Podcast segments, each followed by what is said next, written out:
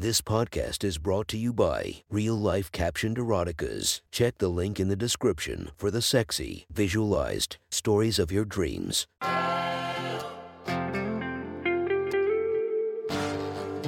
Welcome to My Sexy Stories. Enjoy your night or the start of your day, made spicy by our imaginative stories. Feast your eyes to the inspiration of this story, Dani Daniels. Check her Instagram linked below and enjoy listening to My Sexy Stories. The next story is posted by author German Enigma from r slash erotica. The title of this post is The Teacher's Workroom. Sit back and enjoy the story. On the first morning of teaching at the new school, Lydia's department chair entered her classroom while holding his steaming cup of black coffee. Good morning, Ms. Johnson. Just stopping to wish you well today. I wanted to make sure you didn't need anything.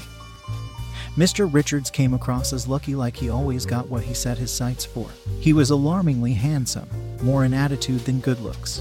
But he had those, too. Her previous department chair barely acknowledged her in meetings, much less offered help with the physical classroom or lessons.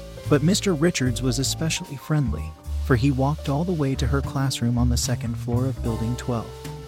His classroom was across campus in the history wing with the rest of the history faculty. He could have called her on the campus phone. She had trusted him immediately when she met him in the interview for the job. He made her feel comfortable right away offering small talk and an inside joke about the school. Her room was modestly decorated for her ninth grade history class. She had placed a few educational posters around the room and had a bust of Caesar on the bookshelf near the back center of the room.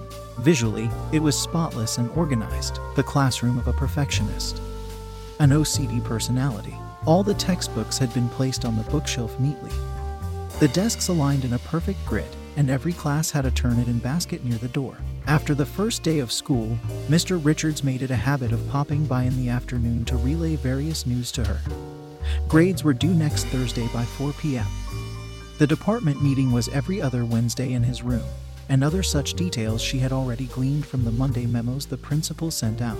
She smiled politely and thanked him each time, appreciative of his attention and help.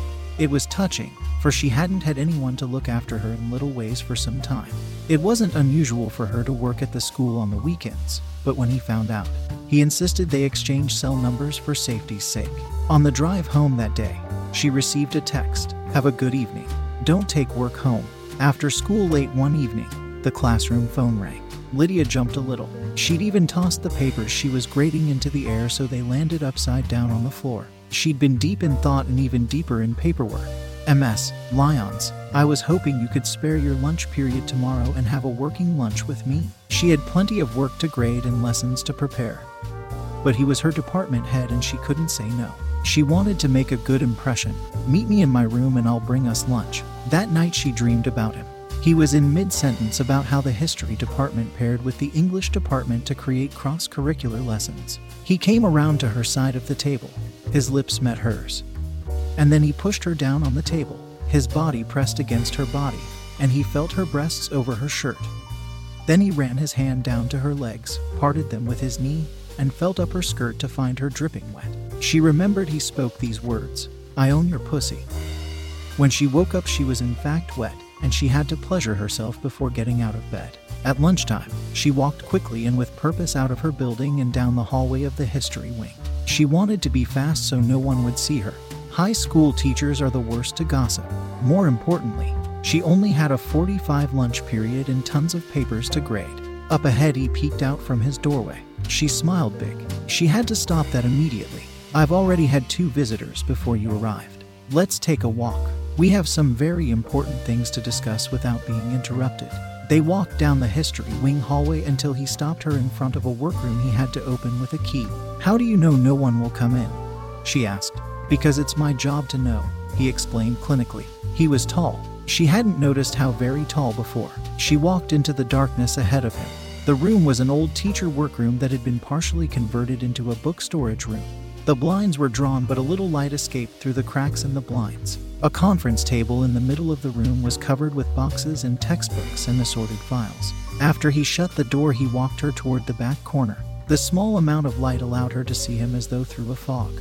Then he stopped, turned around, and stepped toward her. His fingers ran through her hair to the back of her scalp. He leaned in and kissed her softly and quickly. He was a good kisser. She was still imagining meeting in his office and having small talk. But he was kissing her, and she kissed him back. His hands tightened in her hair so he could move her lips where he wanted them. She moaned. He was in total control. I'm scared someone is going to walk in, she confessed. They can't get in without a key. I'm one of the only people on campus who has one. He moved her backward against the wall. He slid his hand up her thigh under her dress. Skirts are my weakness, Ms. Lyons, he said. He ran his hands up her skirt and over her panties and then under them. Feeling her ass, he felt her over her panties. Then he worked his fingers carefully inside to feel her wetness. She exhaled in pleasure and her panties slid down around her ankles. She stepped out of them and gathered them in her hand. Thank you, he said as he took them, then he slid them in his pants pocket. Are you going to give me my panties back before class? They are my panties now. Her jaw dropped. Turn around, he directed her. She lifted an eyebrow questioningly. He repeated himself slowly Turn around. When she didn't turn, he rolled his eyes and smiled. He had tried to appear threatening, but she knew he just had something naughty in mind. This wasn't the way lunch was supposed to turn out, Lydia had thought. He softly rubbed larger and larger circles on both her ass cheeks until he gave one a nice, quick spank. Have you been naughty, Ms. Lyons? Not as naughty as I'm about to be. Oh, yay, he said somewhat excitedly. His hands moved out and up the small of her back, around to her abdomen, then up inside her shirt to her breasts. Did I say you could do that? She joked a little nervously. He turned her around and cradled both breasts in his hands, kissed them lightly over her shirt, then found his way inside her shirt again and up inside her bra. Her surrendering moan gave him the green light to pull her shirt up and kiss her breasts. He quietly unzipped his pants and took out his cock and began to stroke it. It was a nice sized cock, the thickest she'd ever seen, and she craved hands, lips, and tongue around it. Taking it into her hand, she felt its surprising weight. How would she ever fit it in her mouth? She ever so lightly applied pressure to his chest with her hands, indicating that she wanted him to stop. In her two inch heels and medium sized skirt, she squatted against the wall and slid his cock in her mouth hungrily. Suck my cock, baby. She licked the head of his cock, circling the tip over and over, then plunging him deep inside her mouth. You know how to suck cock. You're going to be sucking my cock a lot. He was thick and rock hard, completely engorged, and Lydia opened her mouth wider and took him in deeper and deeper until she could feel him at the back of her throat.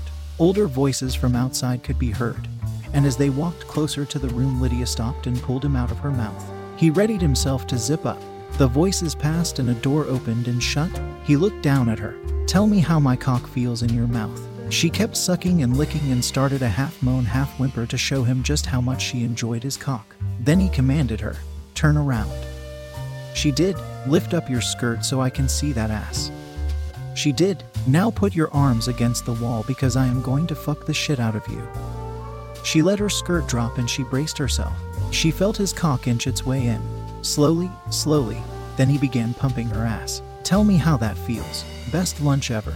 She moaned, her eyes rolling back in her head. I've been so stressed. He teased her, pulling out and making her squirm. Beg for my cock. Please, please fuck me. She moaned. I don't think you want it.